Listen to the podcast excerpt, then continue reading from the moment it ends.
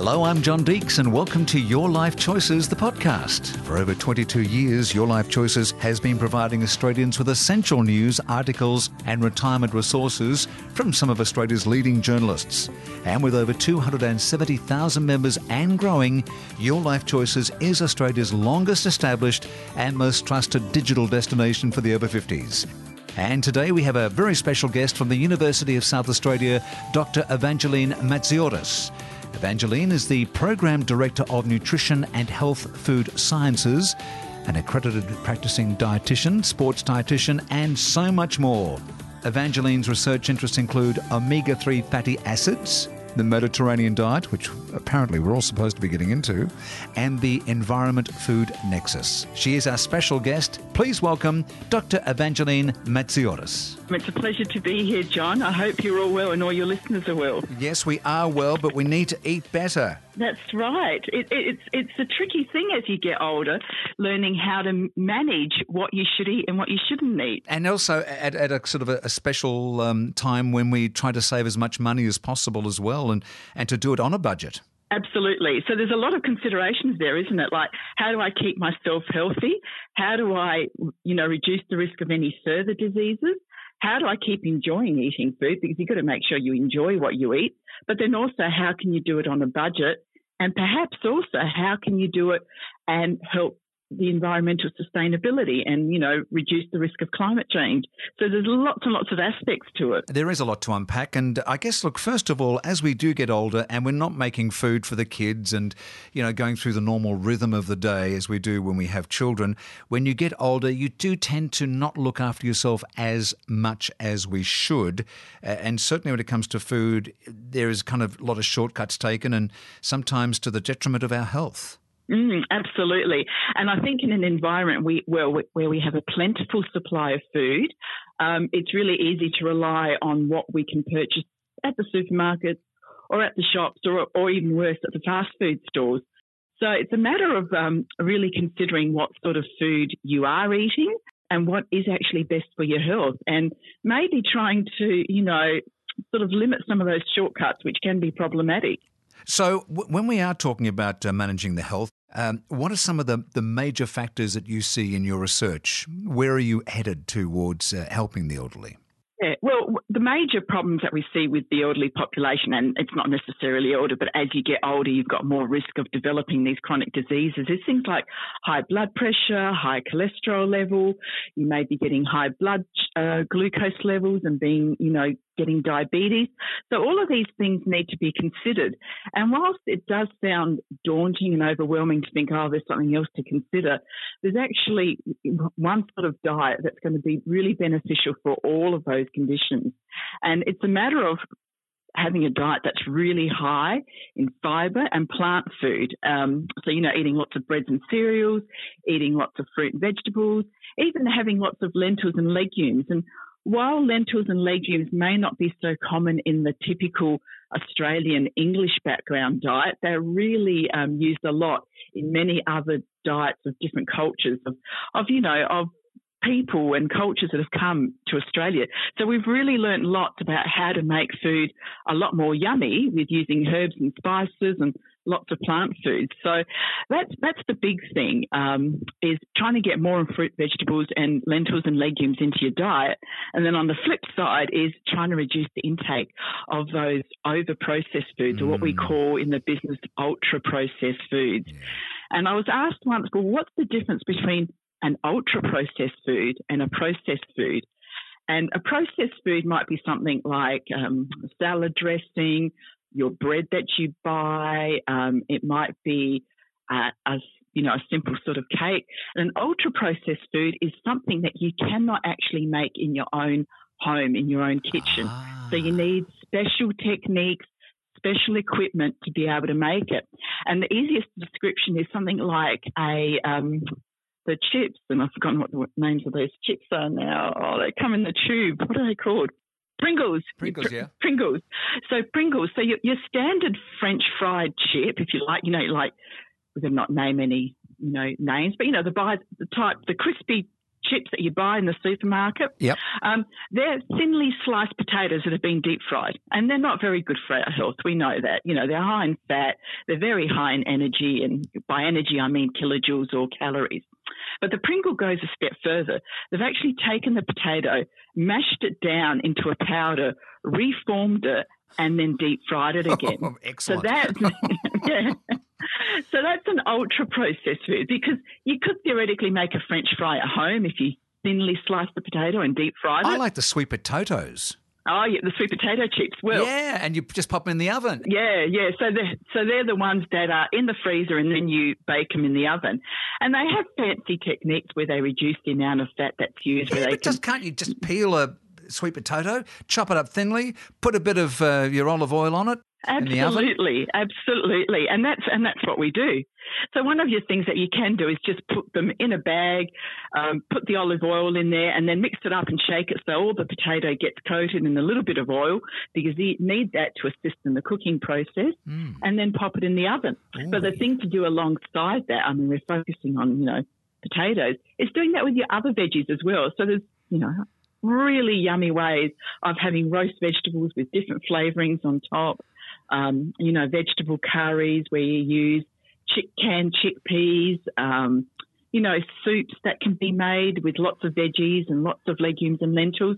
So legumes and lentils are a really cheap, easy and really practical way of getting high, you know, high quality foods into your diet. And they also give you protein. So as we get older, we still need to keep up our protein because protein is the building block that builds up our muscles. Ah, now and I was going to get to that. Is that?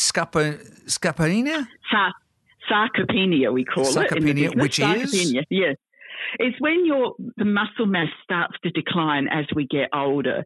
And you'll all have noticed that, you know, you'll hear grandpa saying, well, when I was young, I was six foot tall and I was muscular. And over time, what happens is that the muscle in your body breaks down. Now, that doesn't need to happen. You can keep that muscle loss to a real minimum as you get older. And the really important part of it is having a good amount of protein spread throughout your day.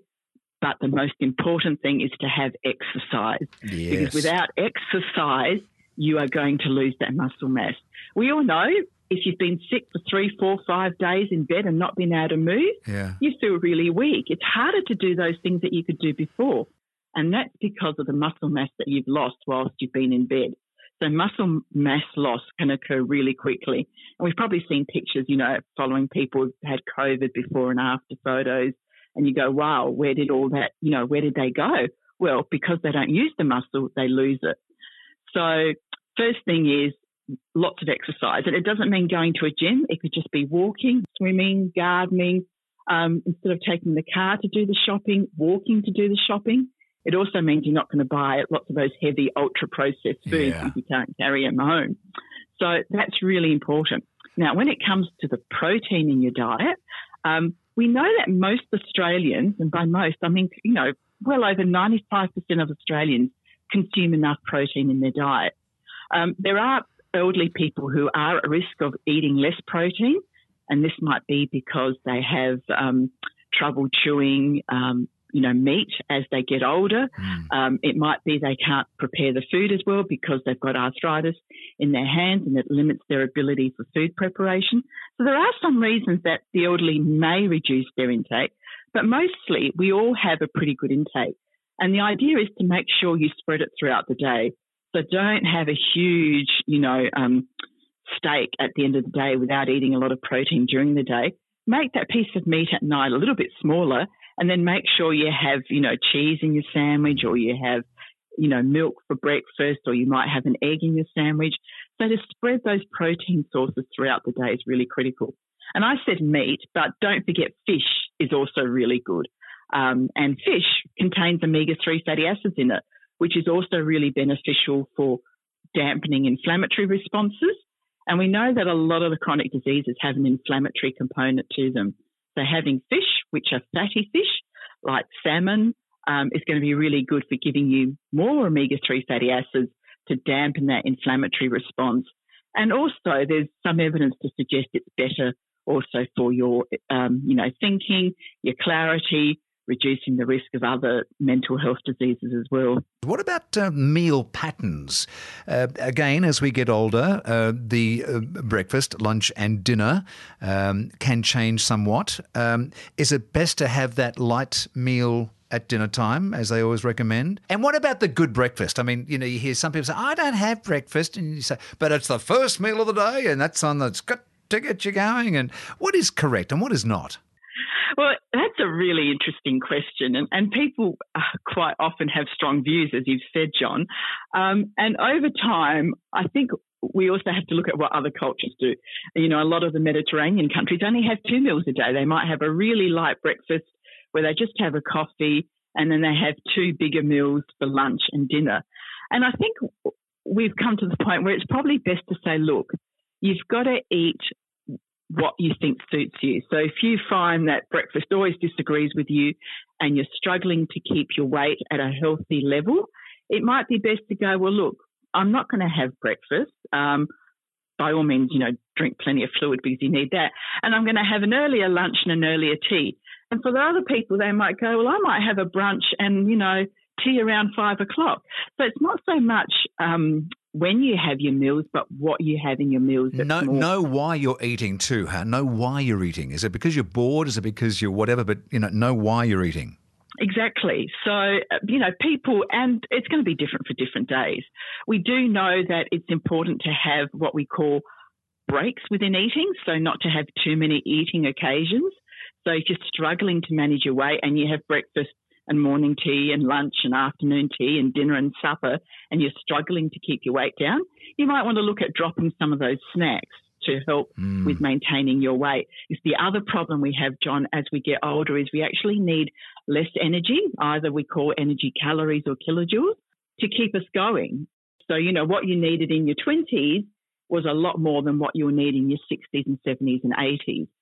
So, you know, trying to reduce perhaps how often you do have snacks is a really good way of doing it. And if you really feel hungry and you really need a snack, the best thing to have is a piece of fruit. Well, funny you should say that because in front of me is the most sensational peach I've ever had in my life. And it's come from our producer, Ian McWilliams' home, where he's got a oh, fabulous oh, peach tree with no yep. additives, no spray, beautiful. I, I, had to fight off three possums to get to it, but it is. it's like when you know Dad used to make or Grandpa had tomatoes in the backyard. You never tasted a tomato like it, right? But uh, I thought that you weren't supposed to have too much fruit because of the sugars. Yeah, that's something that we hear a lot as well, isn't it? So the recommendation is to have two pieces of fruit and five pieces of vegetables a day, uh-huh. and that's here in Australia. In other countries, they actually recommend a higher intake of fruit and vegetables because the research actually tells us the more plant foods you eat, particularly fruit and vegetables, the better health outcomes you have. Now, about the sugar, yes, there is a little bit of sugar in fruit, but it's attached to all those other amazing nutrients that are in there. First of all, fruit is all high in fiber. And as we get older, um, you know, going to the toilet may become more difficult with the different types of medications people are taking mm. and also reduced exercise. So constipation becomes a bigger problem. So you need to eat more plant based to get more fiber. There's also lots and lots of nutrients in fruit and vegetables. And people go, oh, yeah, vitamin C, vitamin A. We go, yeah, there's those, but there's all these others that we're discovering all the time. And there's still more in there that we don't know about yet. What we do know is that people that eat lots of fruit and vegetables are amongst the healthiest in the population. Thank you. Okay. So And thank you thank you to Ian, my producer, for this fabulous piece. Exactly. I will have to have some shipped over to me. Oh um, but... if you can you'll have to fight me for them. Uh, look, the last question I have, uh, Evangeline, is what research are you working on now? Because I want to talk to you again in the future. So what what are some of your research that you're doing? Uh, well, we are quite interested in the Mediterranean diet across the age groups and how that may provide, you know, health benefits, both physical and cognitive ones. So it's looking at, um, you know, in reproductive health. Uh, we've done a bit of work looking in um, the older age group as well and seeing what factors make them more inclined to have Mediterranean diet. It's a little bit difficult with the Mediterranean diet because it's so linked to culture. A lot of what we eat is linked to True. the customs, the traditions. My dear mum, coming from an English background, everything was boiled to the you know, yes. nth degree. we should have just thrown away from the pressure cooker all the vegetables and just drunk the water at the bottom into where yeah, all the nutrients yeah. were. That's right. So, you know, um, that's the whole thing. And so, how easy is it for people of other backgrounds to adapt a diet that's so highly linked to culture, festivities, occasion, religion, all those sorts of things? So, we're looking a little bit at that. Um, so that's really exciting um, stuff there. But but even if people go, oh, you know, Mediterranean diet, I don't really like garlic, I don't really like this. The focus has to be that you eat plant food. Yeah. Um, and fish. And you minimise. Yeah, and fish. And when I say plant food based, we don't mean going vegan. We don't even mean go going vegetarian. But at night, your main meal, there should be a lot of plant food on it and a little bit of meat. And we're not saying that eating no meat is healthier what we know is eating a little bit of meat seems to be the healthiest against the plant based diet. As, as, and, and as my mum would say, everything in proportion, dear. Yes, but then some people take that to the extreme and put the chocolate there and the chips and the ice no, you cream. See, put, put, put, away all that rubbish and the Pringles and all the rest of it. If That's you're going to sit right. down, watch telly, ha- cut up some uh, lovely carrots, cut up some other bits and pieces. Yes. It only takes a while, yeah. then it becomes a habit. Uh, Evangeline, right. thank you so much for your time today. We do appreciate it and all, and all the work you're doing over there at the uh, university in SA. Thank you. Thank you. Your Life Choices, of course, is uh, the place to head to if you'd like to hear more of our podcasts, yourlifechoices.com.au. And if you know anyone who you believe could benefit from Australia's longest established and most trusted digital destination for the over 50s, then please spread the word. Membership is and will always be free. I'm John Deeks, and behalf of the Your Life Choices team, be well and happy, and we'll see you next time.